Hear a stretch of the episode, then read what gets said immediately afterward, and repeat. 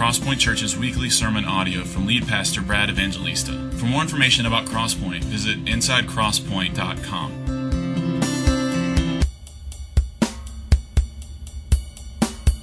Man, that was beautiful. Thank you, guys. Well, good morning. Let's get into the Word. If you have a Bible, open it to 1 Corinthians chapter 13. 1 Corinthians chapter 13. And if you don't have a Bible with you, I want to encourage you to use one of the chair Bibles underneath the seat in front of you. If you're using that Bible, that's on page 675, 1 Corinthians chapter 13. By the way, if you don't have a Bible, as always, you're welcome to take that Bible and just keep it as your own. We've been working our way through this New Testament letter of 1 Corinthians that Paul wrote to the Corinthian church, a church that he founded a few years, a few years before he wrote this letter. And we have uh, been in the middle of his chapters about their abuses on the spiritual gifts 12, 13, and 14. And today we're going to handle the entirety of chapter 13, uh, which is, I'm sure, a very familiar passage to you, even if you've not got much church time in you. I mean, you've been to a few weddings at least, and certainly this love chapter, as it is called often, has been read at a wedding. And uh, so we sometimes tend to uh, think of these words that we're about to read today, these 13 verses, as signifying the love between a man and a woman but in reality, they're not that. They are, uh, of course, it applies to all love, but they are primarily aimed at a community of people, a local church, who are mistreating one another through their misuse of the spiritual gifts that God has given them. And so this chapter sort of forms the meat of Paul's underlying argument that they are to treat one another and use the gifts whatever gifts God has given him for the sake of one another in the context of a local church. I have two tensions here today as we read this chapter. The first is, is that I don't want to make this, this, this study, this dive into this beautiful chapter an academic experience. You know, I mean, I've got some things to say. I've got, I've got a few principles that I want to draw out, and we've got some doctrine that I think we want to consider. But, but here's the danger of of, of being a little too academic or, or um, teachy, so to speak, when you look at this, especially any text, but especially this text, is that we're talking about the love of God and the love that should permeate a, a, a family of Christ. And so it, this really doesn't lend itself to a sort of clinical academic approach. You know, I mean, how do you quantify this thing called love? And then, then my second tension is that I, I don't want to look at love as sort of detached from the gospel, detached from God and his love for us in Christ on the cross and what he has done for us to redeem us. And, and so this isn't just some sort of study of a human characteristic that we should conjure up. In fact, we can't do that. It, it, we can't just, in and of ourselves, be more loving. It's a gift that God has to give us that then we have to fan into to a fire. And so let's not, let's not disconnect, which often happens at weddings.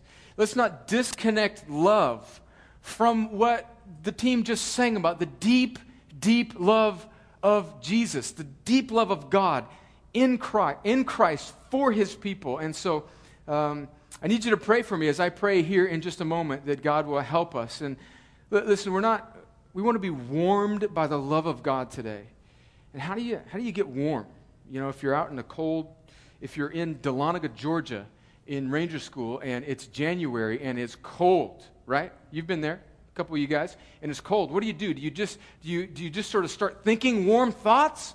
Or do you go to the fire, which actually the ranger instructors don't actually let you burn a fire, but if there were a fire, you would go to the fire. You'd get close to the fire. That's how you get warm, man. You don't, you don't get warm, your affections don't get stirred by just thinking about things, you actually have to go to it. And so there's this fire in the scripture of God's love today. And I want us to just get close to it. I just want to get us warmed by the fire. I want it to stir our affections for Jesus today. That's my goal. And for some of you that are Christians, I want it to stir our love for one another. And I, and I, I am certain, listen to me clearly, because I, I don't want to just get here and preach through chapter 13 and be done with a little tidy sermon and then fool you about your state with the Lord. There are some of you in this room today that do not know Christ. You are not Christians. You may think you are, but you're not, or may, you may realize that you aren't, and you're here investigating Christianity. We are so glad that you're here today. But listen, today is not so much just about some sort of silo of life called love. It is about the gospel, what God has done for us in Christ. And I pray that today, even as we're talking about what a family of Christ should look like, that your affections will be stirred and that you will turn from sin and that you will turn from worthless idols and that you will turn and trust towards Jesus. That's what I want you to do today. I pray that you will be warmed by the fire of God's love in Christ on the cross. Well, let me pray, then I'll read, and then we'll work through this chapter. Lord, thank you for these beautiful words, for this day when we can gather and sing about you and think about you and respond to you through your word that you have given us. Lord, we realize that there's more than just going on in this room, than just people and their intellect and my abilities, as meager as they may be, to teach and preach, and the written word, as powerful as it is. There is, as we've been studying, the blessed power and presence of your Holy Spirit that not only gifts us, but enlightens us, it warms us, it gives us a sense of your presence. And Lord, you, by your Holy Spirit, you come and you melt hearts of ice and you warm our hearts so that we might be soft and sensitive to you. And so, God, I pray that you would do that today. I pray that you would rouse and stir our affections for Jesus. I pray that Christians that are in this room who are tired and unloving, much like myself often, I pray that we would be stirred in our affections for you and your people. I pray that people in this room who do not know you, or that they would pass from death to life, which is the greatest act of love of all, that you would bring people to life through your gospel. And I pray that you do these things for your glory and our joy. In Jesus' name, amen. All right, well, let me read. I'm just going to read through the chapter and then we'll go back through and break it up. I have just five observations from this chapter, and we're going to read, I think, a lot of scripture today, but let me read through because it is so beautiful and then work back through it. Paul writes in 1 Corinthians chapter 13, verse 1. If I speak in the tongues of men and of angels, but have not love, I am a noisy gong or a clanging cymbal. And if I have prophetic powers and understand all mysteries and all knowledge, and if I have all faith so as to remove mountains, but have not love, I am nothing. If I give away all I have, and if I deliver up my body to be burned, but have not love, I gain nothing. Love is patient and kind. Love does not envy or boast. It is not arrogant or rude. It does not insist on its own way. It is not irritable or resentful. It does not rejoice at wrongdoing, but rejoices with the truth. Love bears all things, believes all things, hopes all things, endures all things. Love never ends. As for prophecies, they will pass away. As for tongues, they will cease. As for knowledge, it will pass away. For we know in part and we prophesy in part. But when the perfect comes, the partial will pass away. When I was a child, I spoke like a child. I thought like a child. I reasoned like a child. When I became a man, I gave up childish ways. For now we see in a mirror dimly, but then face to face. Now I know in part.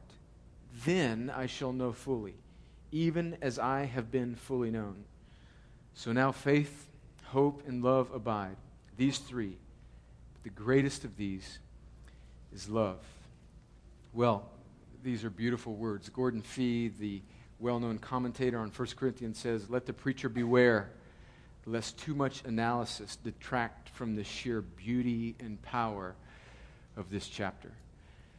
I want us to look at five things that I see in this text about love. But before we do that, let's remember the context of this chapter chapters 12, 13, and 14 exist as a sort of unit where Paul is correcting the Corinthians about their use or their misuse of spiritual gifts. What has happened is God has gifted this church very much with lots of wisdom, lots of affluent people, Uh, people are coming to the gospel, to the Lord from all different walks of life.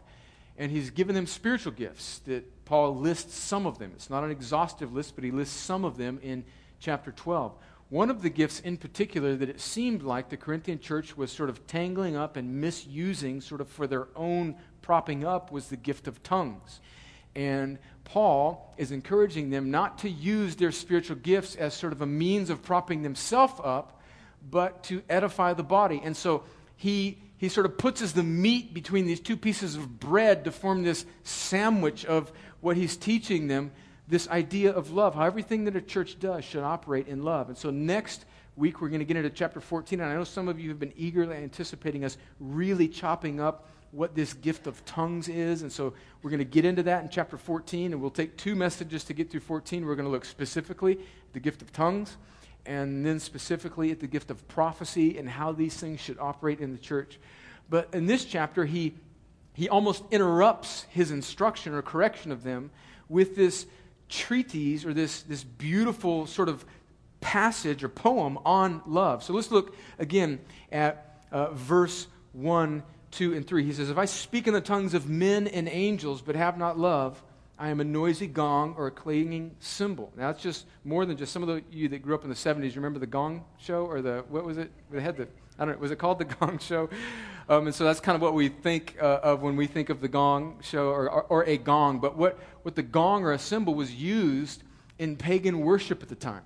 And so remember a couple weeks ago when we were talking about the meat sacrificed to idols and how this Corinthian church is right in the middle of a pagan culture. And this pagan culture was oftentimes uh, sacrificing the meat in the local butcher shop to idols. And so there's this whole issue in the Corinthian church of, of, of uh, whether or not they should eat this steak. And he's saying, oh, go ahead and do it, but just don't you know, be a stumbling block to your brother. And then in this context, he's talking about if, if they even have this gift of tongues, which they, which they are using to sort of prop themselves up, but it doesn't, it's not undergirded by love. It's no better. It's not just a gong. He's not just grabbing a word picture out of nowhere. He's actually comparing them to the pagan worship festivals of their time. And he says that even if you have this gift, but it's not undergirded by love. You're just a, a, cymbal banging noisily in the streets. Verse 2 And if I have prophetic powers, understand all mysteries and knowledge, if I have all faith so as to remove mountains but have not love, I am nothing. If I give away all I have and even deliver up my body to be burned, to be martyred, but have not love, I gain nothing. In these three verses, we see a couple things. We see a juxtaposition of what the Corinthians thought it was to be spiritual. They viewed spirituality as having some gift, probably in particular tongues. But Paul viewed what it meant to be spiritual in terms of how loving the Corinthian church was. So it gives me a pause here. Makes me think about a couple of things. Number one, these are sobering, these are sobering thoughts. Number one is that it's possible to be very gifted and lack love. It's possible to be very gifted and lack love. Just because a person can operate in some spiritual gift or seem to have some sort of pronounced ability by God, whatever that may be, and let's not classify spiritual gifting as just things that are in use when we gather together on Sunday mornings or when Christians gather together. I think sometimes we tend to limit God's gifting to just things like preaching or teaching or singing or some sort of sort of public worship gathered ministry. But if you have some gift, you could be a great leader. You could have great gifts of administration. You, you can have tremendous amounts of blessing by God, but, but it's, it's very possible, as seems to be the case in the Corinthian church, to be very, very gifted but not have love. And that brings us to the second, sort of very sobering and, in fact, even chilling truth that just sort of jumps out from these few verses here that gifts are not necessarily evidence of spiritual maturity or even salvation. Gifts are not necessarily evidence of any particular maturity or even salvation. Just because God may give a person a particular gift and they're a Christian, whether it be great ability to speak and exhort and maybe preach, doesn't mean that that person's maturity is necessarily where it needs to be. And, and evidently, God was giving the gift of tongues to these Corinthians, but they were turning this gift from God inward and using it for their own sort of self glory rather than the edification of the church. And in fact, and this is very sobering because don't we sort of prop up people that seem to be gifted as, as seemingly sort of on a higher level with God? But actually, and this is sobering, in fact, chilling, is that Jesus in Matthew chapter 7, in fact, let me read this.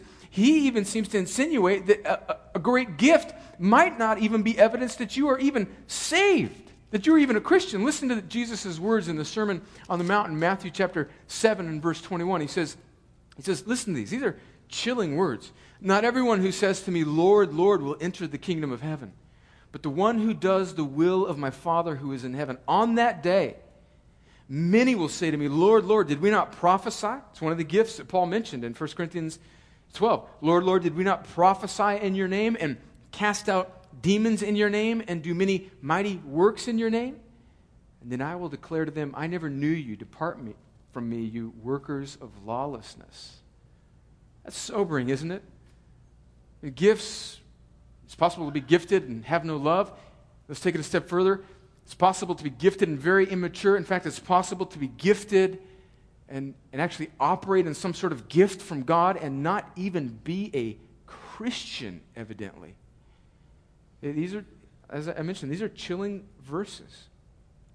In other words, it's possible to do what seems to be a very Christian thing, to be used by God in a mighty way, but completely miss the boat, completely have the wrong heart and motivation.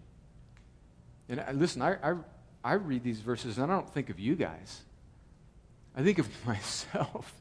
In other words, let me just contextualize this for my life. It's possible to pastor a church, a growing, vibrant church where everybody's excited about the Bible and the gospel, and, and maybe not even be a Christian. Now, I, I think I'm a Christian. I'm pretty sure. I want, you to, I want you to take a little bit of comfort in the fact that the pastor of your church is, is, is very likely born again. That would be a positive, actually.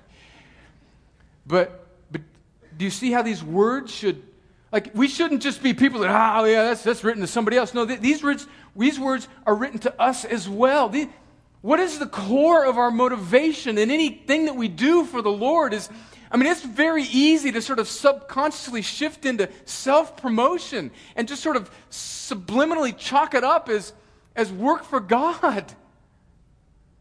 I mean, we've got to guard our hearts. What's the motivation of what we're doing? Is it so that we might make much of ourselves, or is it that God might use us as a sort of conduit of His blessing for the, for the exaltation of God and His glory? Oh, they're chilling words. I mean, there's people that are, I've never cast out a demon. I've, I've never done that. And yet there were people evidently that would come to Jesus in that day and that he would say, you know, you, you, you, this was this, the center of this was you. And in fact, God even used their giftedness to accuse them because even though they were used in mighty ways, at the core of their, of their operation of this gift, at the bottom of that, the idol that they were serving was themselves and their own glory.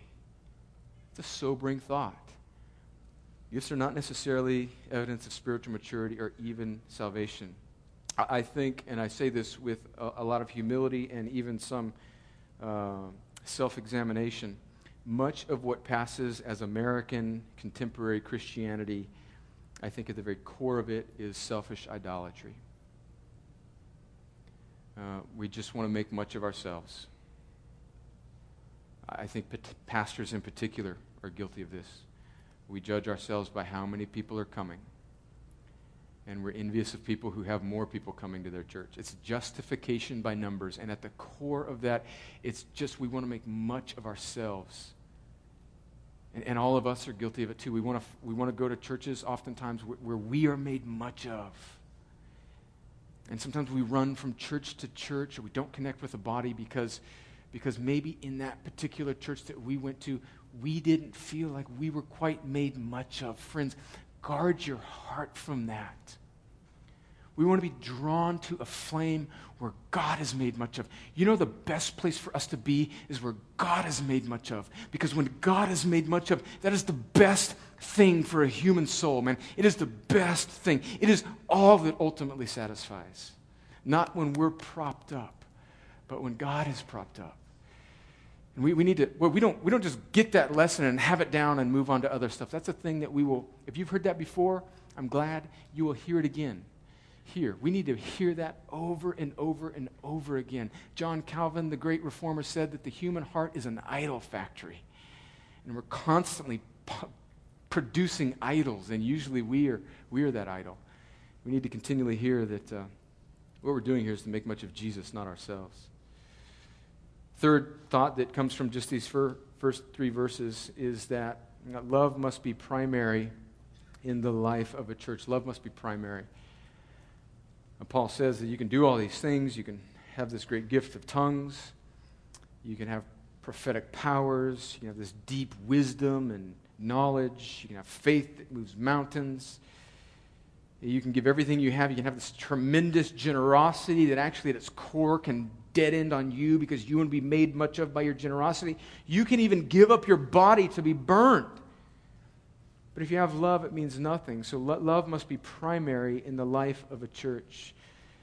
A couple verses to just help us uh, dwell on this thought. Philippians 2, verses 3 and 4, Paul writes to another church, the Philippians. He says, Do nothing from rivalry or conceit, but in humility count others more significant than yourselves. Let each of you look not only to his own interests, but also to the interests of others. He writes to the Romans in chapter 12 and verse 10, he says, Love one another with brotherly affection, outdo one another in showing honor. Just think about the subversive competition that's going on there in that verse. Instead of, instead of sort of jockeying to make much of yourself, you know, have you ever been? I, I am a master at turning the conversation ever so slightly that it comes back to me and somebody just happens to mention something. I mean, wouldn't be so bold as to just say, hey, talk about me. Uh, enough about him. Talk about me. I just, aren't we masters at just throwing a little sort of diversion out there to somehow bring it back to us? I'm, oh, I'm, I'm the only one? All right, so we're, we're masters at that. But Paul, Paul says here that there should be this sort of subversive competition in a body of Christ that we should have a competition. We should be fighting with one another to outdo one another in showing honor. That's what, what, a, what an amazing race that is to outdo one another in showing honor. And then finally, this beautiful verse in Hebrews chapter 10, verses 24 and 25, the writer writes, Let us consider how to stir one another to love and good works not neglecting to meet together, as is the habit of some, but encouraging one another, and all the more as you see the day drawing near. Let us, let us think about, let us, let us connive and have backroom conversations, and let us, let us have phone calls late at night, not to gossip, but to actually consider how we might sneak up on one another and stir each other's hearts towards good works.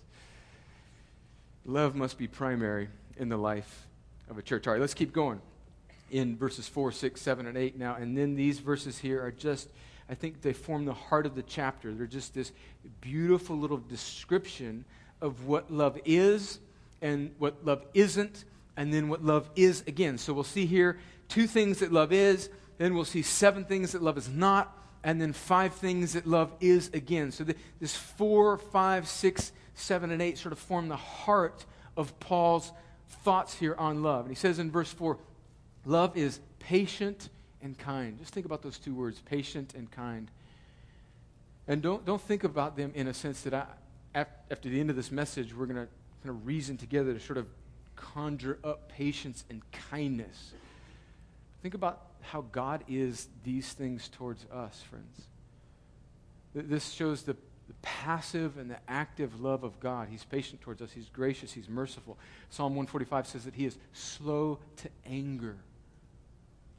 Look, friends, one of the heart, one of the core fundamental truths of Christianity is that all of us have sinned and rebelled against God and we deserve his judgment and wrath. God is not sort of up there with a four leaf clover picking it, saying, He loves me, He loves me not. God is sovereign, God is good, God is providential. Read Isaiah sometime just as a little meditation one afternoon and see how great and glorious and sovereign God is. He says things in Isaiah that will blow your mind. He says that I have declared the end from the beginning. Look, the future is not undetermined to God. He's not hoping that things work out. He has worked it out. God is outside of time. And for His glory, the, the universe and everything in it is radically God centered. And for his glory, he has arranged everything it is so that in the end, it will bring about, whether it's judgment of the wicked or salvation of his people, he has brought about everything and is bringing about everything for the glory of his name. When you, when you cue into the biblical truth that everything exists for God and not for us, you line your soul up with the way things are. But here's the point is that as God is working his ultimate end, which is sure and steadfast, he's patient with his people. He does not give us what we deserve, but he gives us kindness. So he gives us patience, he withholds, and he gives us kindness. And, and because God is like that to us, Paul says we, we should be like that to one another. And then he gives seven descriptions of what love is not like, what love does not do. Think about these here. This is where I don't want to overcook it. Just think about just the really the evident beauty and clearness of these few sentences. He says, Love does not envy, doesn't look at the gift that God has given another Christian and covet it. He doesn't look at the state in life of a person who may be more materialistically blessed. He doesn't look at their children and, you know, wish that our kids were little bright little kids achieving in school and, you know, on the travel team. He doesn't Love doesn't envy. Because when it envies, it sort of makes ourself the center of everything. It doesn't boast. It doesn't, as I mentioned, orient conversation so that we might be made much of it. It's humble. It, it's not arrogant. In other words, it's teachable. It can receive instruction. It reserves the right and the understanding that we are often wrong and that we need each other. I, I think to try and do life on your own uh, is just incredibly arrogant. Friends, that's why I think you need to join a local church. I don't care if you've been a Christian. I don't care if your daddy's been a pastor. I don't care all the stuff you know. I mean, I just, it, sometimes when I meet people, it's just they give me these built in excuses of why they're doing life the way they're doing it. And, and it's just kind of arrogance. That's why we need each other. We need, I need you. You need me. We, we have blind spots. It's not rude. It doesn't, doesn't sit in a church service where we talk about Jesus in a scripture and then go to a restaurant and be a jerk to a waitress. It's not, doesn't insist on its own way. It's willing to compromise and give in. Even, even when sometimes you're right. But you realize just pressing that issue to be right would not be the most helpful thing in that situation. It just it's willing to give. It's not irritable. I'm particularly convicted by that one. It's not easily angered is another way of thinking that. It's not doesn't it's not short. It's not resentful. The NIV says it keeps no record of wrongs. It doesn't fill your holster with little bullets of transgressions, of an ammunition that we can sort of shoot out when we need it most in an argument with our spouse does not rejoice at wrongdoing, doesn't look at somebody that we maybe have been jealous of, and when they fall or when they stumble, sort of gives us a sort of inner self satisfaction and a validation of us over them. It doesn't, doesn't rejoice at that. But it says there in verse 6 it rejoices with the truth.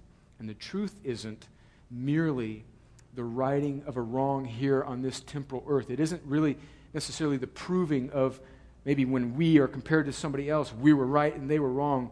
It rejoices in the truth of the display of the goodness and the glory and the holiness of God, which, friends, we all wilt under. It rejoices in that truth. And then in verse 7, there's this crescendo, there's this climax of what love, love looks like. It says in verse 7 love bears all things, believes all things, hopes all things, endures all things. So look at, look at those four words of, of what love does look like bears, believes, hopes, and endures. And, and so I, I, want you to kind of see this now. There's the first and the fourth, though. Bears and endures are sort of a, a present tense thing that love does right now. It, it, it holds up under the present circumstance. And then the second and third words there that Paul mentioned, believes and hopes, is sort of it's, it's looking towards the future. It's, it's looking towards this time when everything will be made right. And so love isn't just a, a present reality, but it girds us. It, it's, the, it's the sort of tie that binds us to that day when everything will be made right, friends. See, that's the whole thing about the gospel and Christian faith. It's not just a better way to live. That's why I think the prosperity preachers on TBN are lying to you because they're teaching you to live just for the here and now. Friends, am I saying that Christianity doesn't have helpful things that will help you live better? Yes, uh, of course it does. I, am definitely saying that. But the ultimate deal about this message in the Bible is that it's long, it's longing. We're longing for this time when God will be clearly magnified and when life will be right and everything will be set in order. As Revelation 21 says, when there will be no more tears, there will be no more pain, when everything that is out of order will be wiped away and God will be righteous and his people will be vindicated and everything will be right.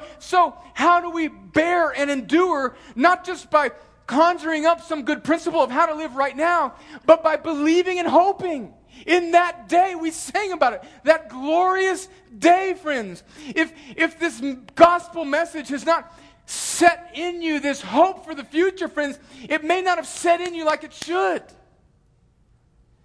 This past week, a young couple in the church had a baby, and so I was at the medical center going up to visit them, and at the elevator there in the lobby, uh, pressed the button to go up to the fourth floor, and the elevator door opened, and I was just kind of mindlessly walking along and almost walked into this family, and out of the elevator came this beautiful little, uh, she was probably eight, nine, or ten, little beautiful girl, and she was blind. And she had a little cane that uh, she was using, and her dad was holding her hand and guiding her along, and her mom was right behind her. And I looked at her face, and I just saw a beautiful little girl. And she was just walking along. I mean, this is her life. She's probably likely known nothing else but being blind. And just waves of emotion hit me like, Lord, why, why, why would that little girl be born blind in your providence? That didn't sneak up on God. I have no idea where that family is with Jesus whether or not they're Christians or not, but that didn't sneak up on God. And then I kind of thought, well, why, God, what? But I realized that in that moment, as I was kind of wondering, why, why, God, why this beautiful little, just had the face of an angel. And then these verses that I'd been meditating on this, this week just hit my heart that, that love comes and causes us to be able to bear and endure the things in this life, whether it be some external thing or whether it be some physical trial that we can endure, but it points us forward. There's coming a day when there will be no more blindness, when there will be no more birth defects, when there will be no more cancer, when there will be no more divorce, when there will be no more sexual temptation, when there will be no more war, when there will be no more Al Qaeda, when there will be no reasons for young lieutenants to leave their wives, for young sergeants and specialists to get shot at, there will be no more of that. And friends, if your understanding of Christianity is just for the here and now so that you can live a better life, friends, you are missing the boat. It's terminating on you. There's coming a day, friends, when love, and not just some random notion of love, but the love of God in Christ to make all things right, will lift our gaze from this world so that we can endure and hope and believe on that day, that glorious day when He will make all things right, friends. That's what Paul is talking about here. That type of love. Which brings us to the fourth thought that I have that love is not merely an emotion, but it's a command and a gift. Paul is not, although he does not explicitly state it in these verses, he is not sending us off into our little corners to conjure up something that we can't give in and of ourselves. He is commanding us, and Jesus in the Gospels commands us to love one another. And the reason why Jesus can command us, and Paul, his messenger, can command us to give this thing that we cannot produce is because to his people, God gives love as a gift. Listen to these words in 1 John. In fact, 1 John would be a wonderful book for you to meditate on, to think about the love of God. But let me just read a few verses out of 1 John. He writes in 1 John chapter 3 verse 1. See what kind of love the Father has given to us that we should be called the children of God. 1 John 3:14. We know, listen to this. We know that we have passed out of death into life because we love the brothers. Whoever does not love abides in death. Friends, that's why we don't put a big emphasis on altar calls here. Like, we don't want to just say that you're a Christian just because you raised a hand and recited a prayer. Those things may be helpful steps to bring you an understanding of the gospel.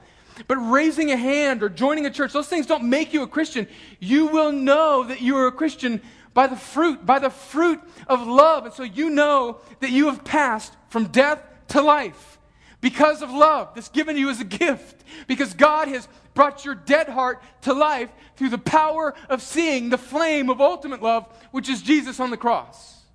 That, that's what it means to be a Christian. And so there's some implications of that verse, friends. It means that if you have not done that, you are dead. And how does a dead man love? A dead man can't love. You, it's a gift, friends. That's the scandalous good news of the gospel. The whole message of the Bible is not that you need to do better and muster up self effort. The whole message of the gospel is that God gives the very thing that He commands. Friends, it's scandalous. It's so good we can't even fathom its truth. And so we scurry off trying to be better.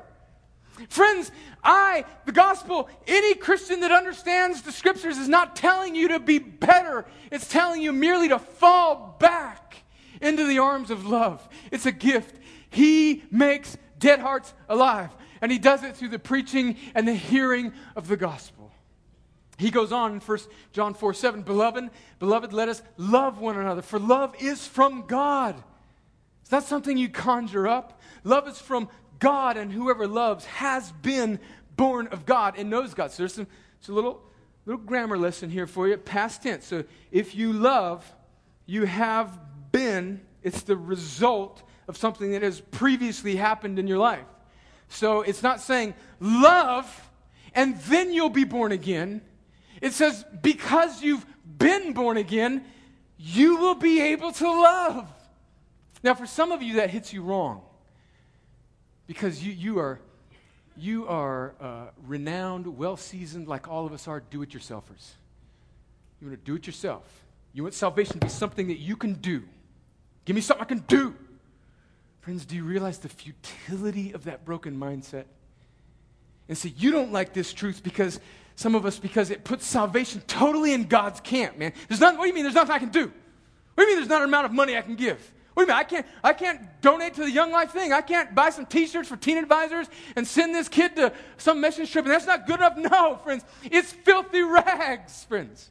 But then you realize when you really click into that how glorious and good and freeing that is.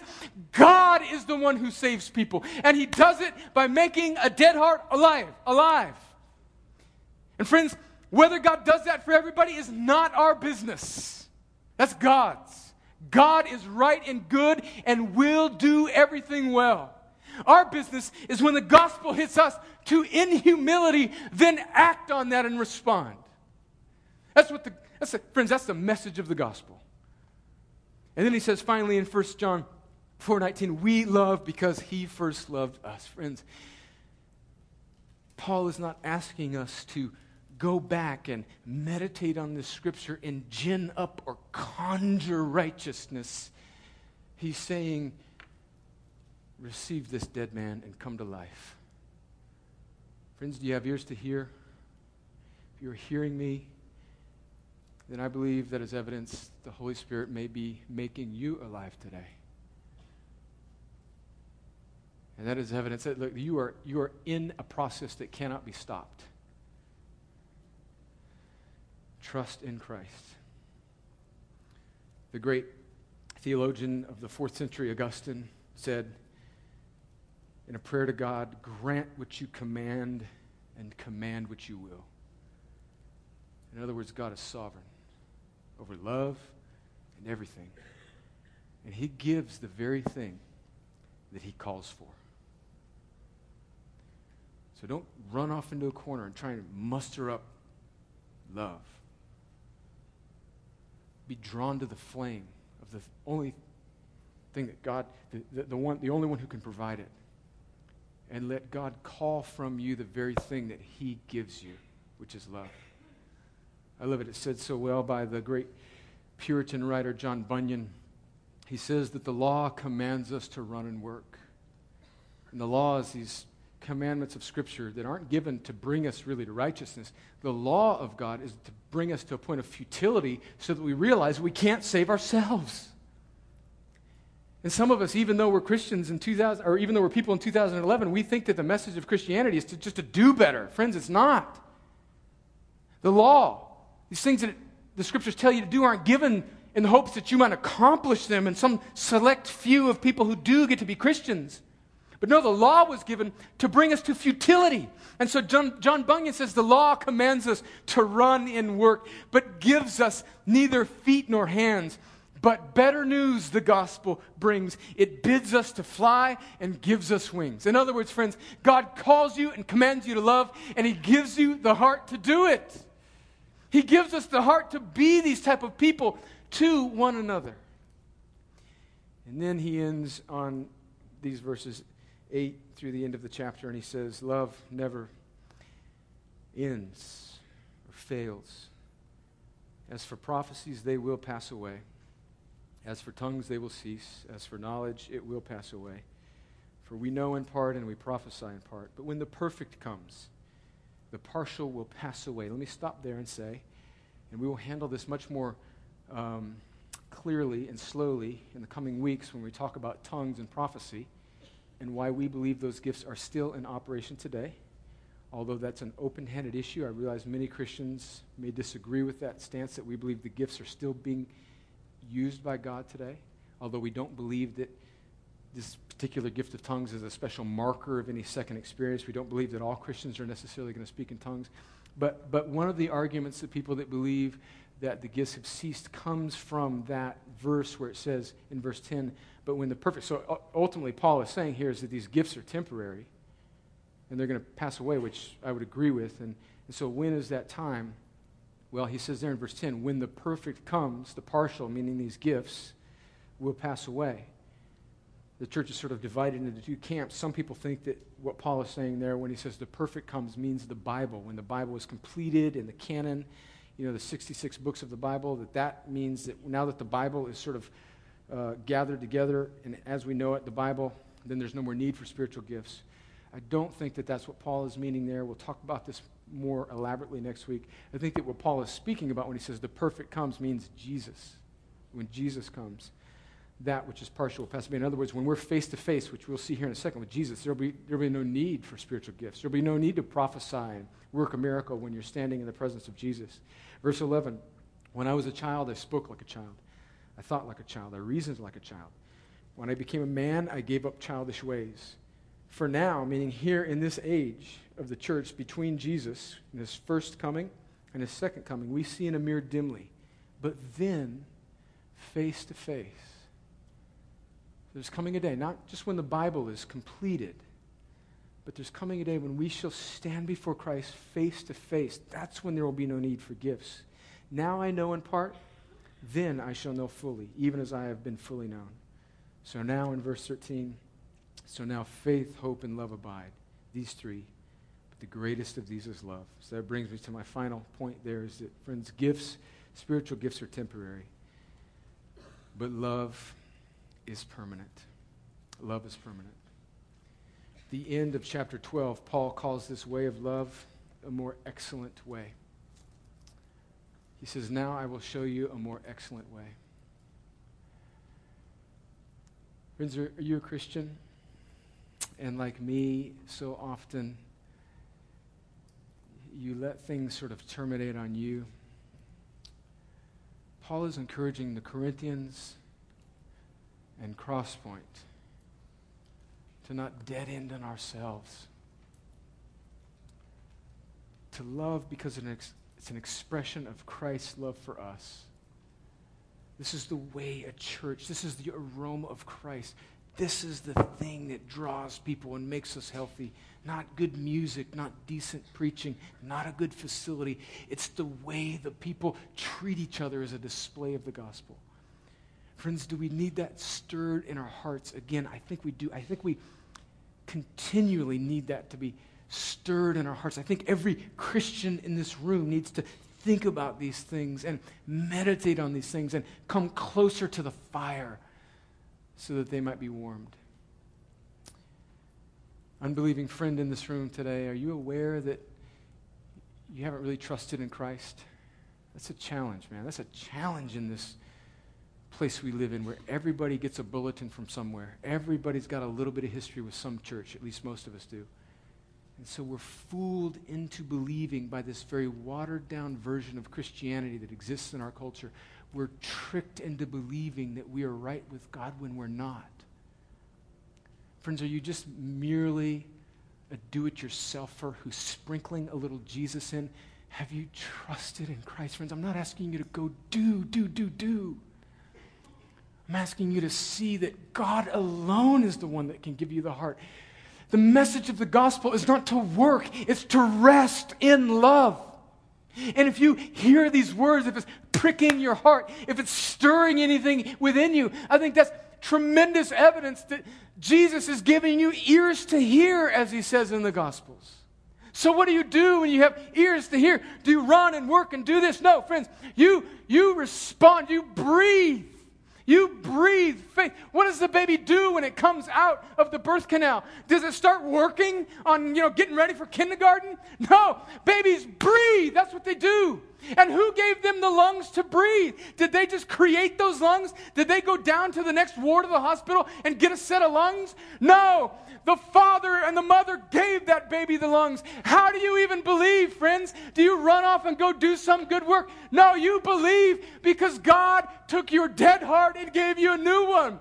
Don't listen to this message about love and walk out of here thinking, I need to be a more loving person. No, friends. No, no.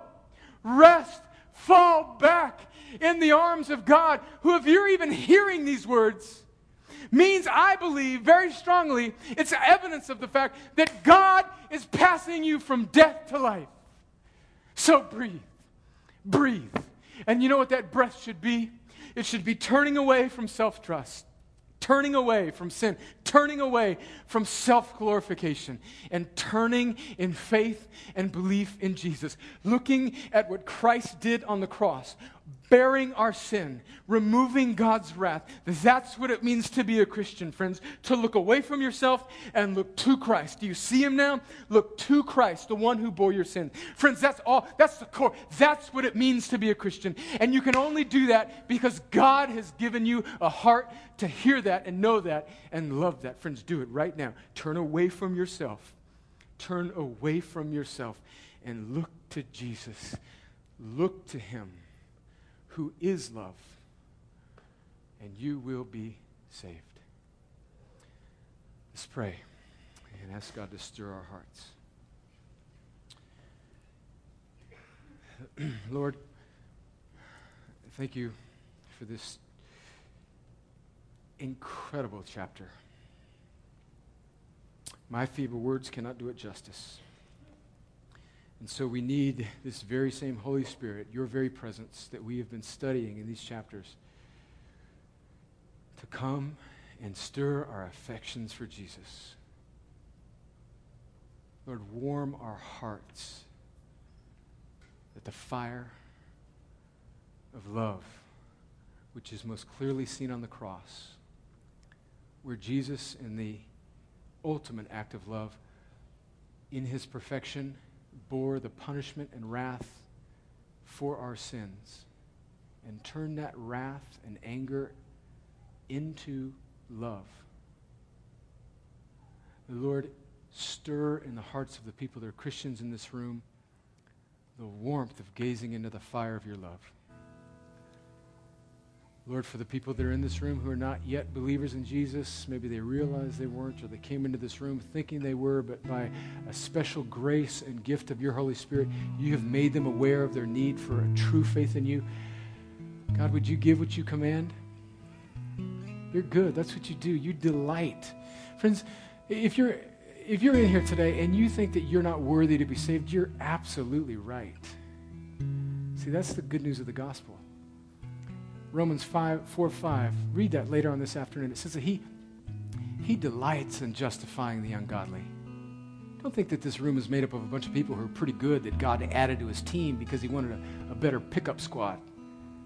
No, friends, we're all wicked. We're all sprinting to hell. Some of us in public sin, other of us in, in inner self righteousness and idolatry. We're all wicked. God delights in justifying the ungodly. So don't, don't coddle your sin and act like it's more powerful than God's ability to save. His arm is not short, His ear is not dull. He's mighty to save. Don't be an idolater, even in the way that you consider that your sin is stronger than the cross. It's not, friends. I don't care what you're doing, I don't care what you're tangled up in right now. God delights in saving broken, wicked people. So, God, would you do that right now? Would you hit that dead, scared heart? Would you give it life and faith and love so that my friend in this room today who came in an unbeliever,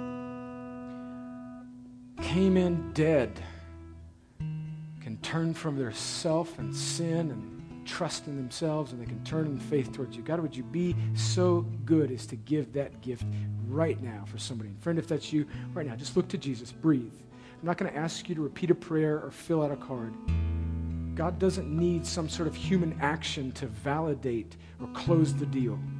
Breathe right now. Breathe. Breathe. Look away from yourself and look to Jesus. You're becoming a Christian right now if you're doing that. You are you're passing from life to death right now in an instant. Breathe. Love. Love Jesus. Love him more than your sin.